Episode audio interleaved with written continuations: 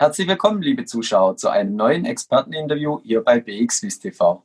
Heute habe ich zu Gast Thomas Gitzel, er ist Chefvolkswirt von der VP Bank. Grüß dich, Thomas. Hallo, David.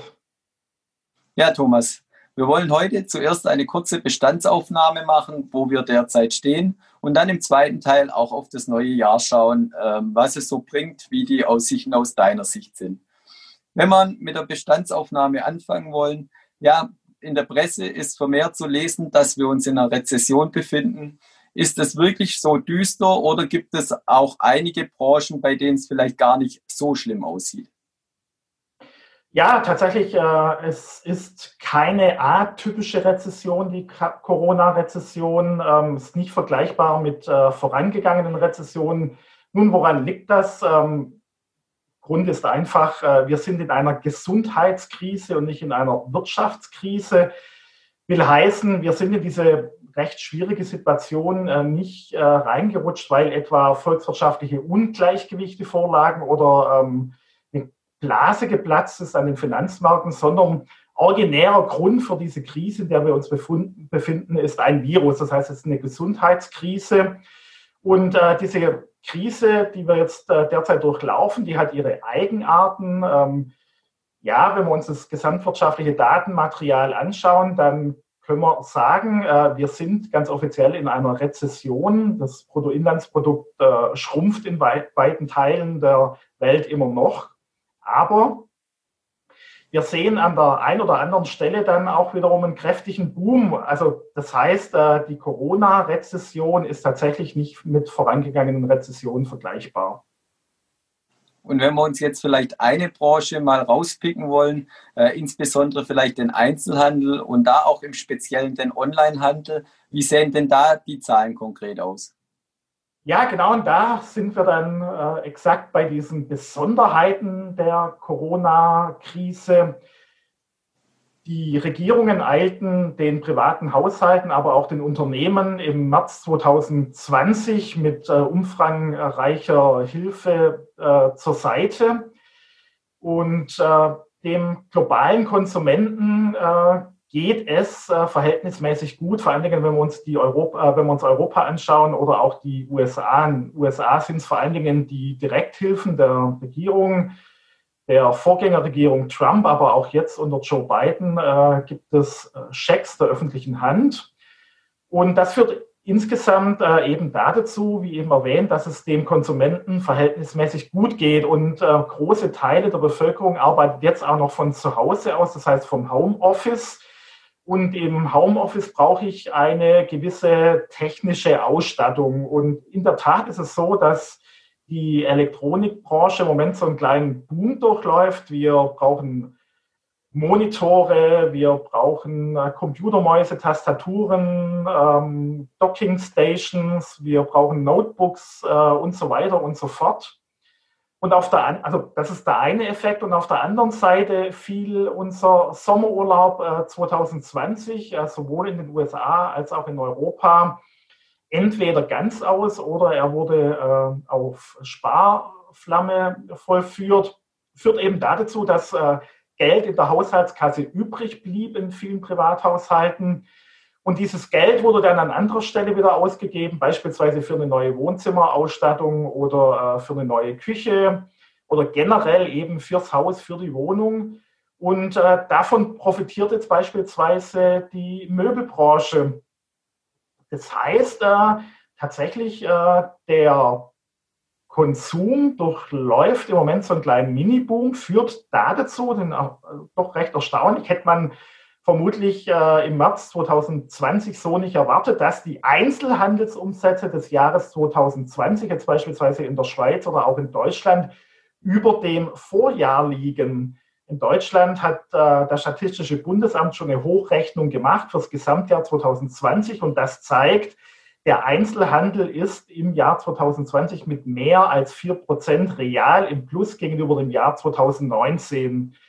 Wenn wir uns äh, da nochmal ein bisschen äh, tiefer bohren, äh, können wir auch feststellen, das ist auch eine Zahl aus Deutschland. Warum aus Deutschland? Weil wir da eben ein sehr granuliertes Zahlenmaterial erhalten, dass beispielsweise der Onlinehandel im November 2020 um mehr als 30 Prozent im Plus war gegen den Vormonat, äh, gegen den Vorjahresmonat. Also es zeigt schon, Hauptprofiteur ist äh, der Onlinehandel und der Onlinehandel und natürlich die Möbelbranche be beispielsweise schieben dann den äh, gesamten Einzelhandel sogar durchaus merklich ins Plus. Das ist schon mal positiv, dass es auch noch äh, positive Sparten gibt. Wir sehen ja auch weitere positive Effekte noch, was die Auftragseingänge angehen, insbesondere auch in Verbindung mit den steigenden Frachtpreisen. Was steckt genau da dahinter? Ja, äh, im Prinzip äh, ist das ähm, die andere Seite der Medaille.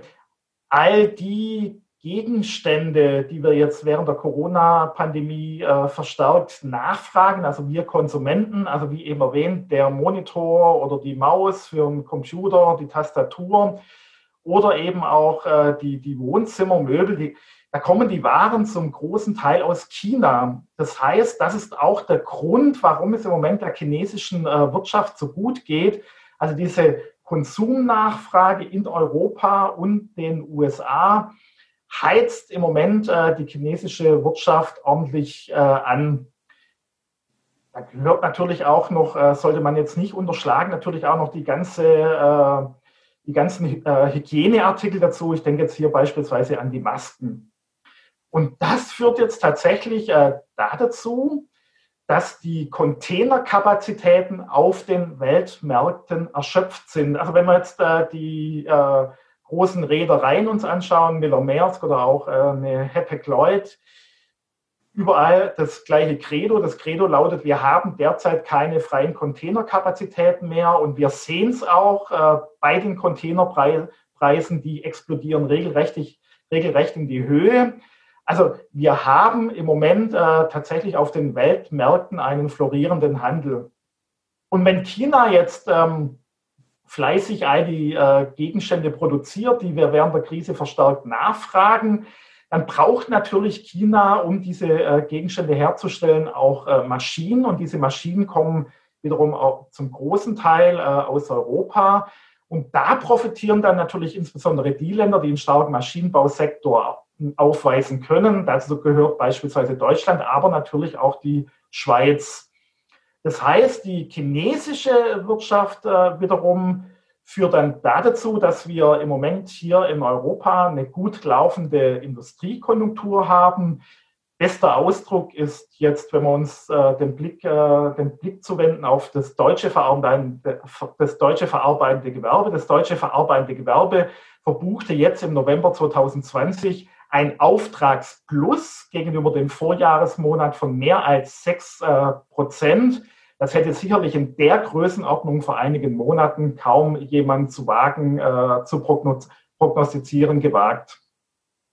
Das hört sich sehr spannend an. Und wie eingangs auch schon erwähnt, wollen wir nach der Bestandsaufnahme vielleicht auch noch einen kurzen Blick in die Zukunft werfen.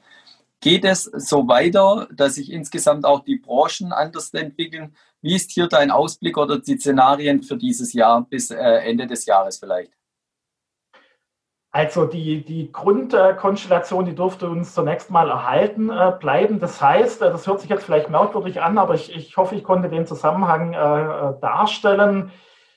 Wenn, solange die Corona-Pandemie bei uns hier in Europa oder auch in den USA ähm, so stark wütet, wie, wie es im Moment tut, wird diese Corona-bedingte Sondernachfrage anhalten. Und äh, davon wird weiterhin China profitieren. Das heißt, die wirtschaftliche Vormachtstellung Chinas, die wird weiter gestärkt dadurch.